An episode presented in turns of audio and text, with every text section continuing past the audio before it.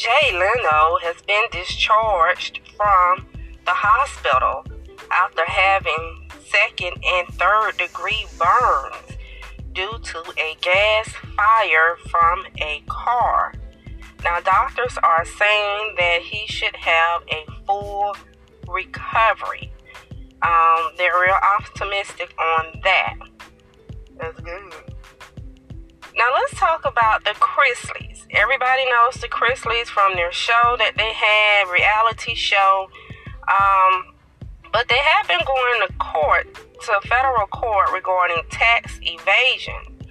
Now, when we first heard about this, I was like, okay, they'll get through it. You know, they wouldn't get any jail time.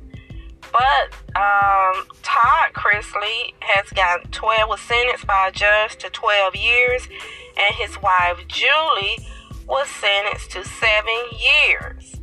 Um, Monday, a federal court in Atlanta, where U.S. District Judge Eleanor Ross handed down their punishment. They also both received 16 month probation. Uh, they were found guilty on a slew of federal charges back in June, and they were holed up in their Nashville mansion on house arrest as they awaited the sentence. Federal prosecutors argued Monday for a lengthy prison sentence for Todd and Julie, around 22 years for Todd and a dozen for Julie. Now, on the other side, Todd lawyers argued he should get a maximum of nine years in prison, while Julie's lawyers argued she should spend no time behind bars and just get probation.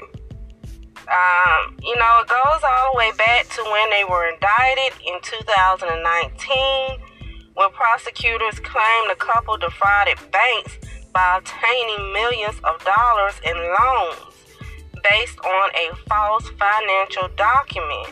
The U.S. Attorney's Office also said Todd and Julie cheated the government by actively evading federal income tax. I cannot see Todd Chrisley in prison for 12 years. You know, I have always been suspicious about his sexuality.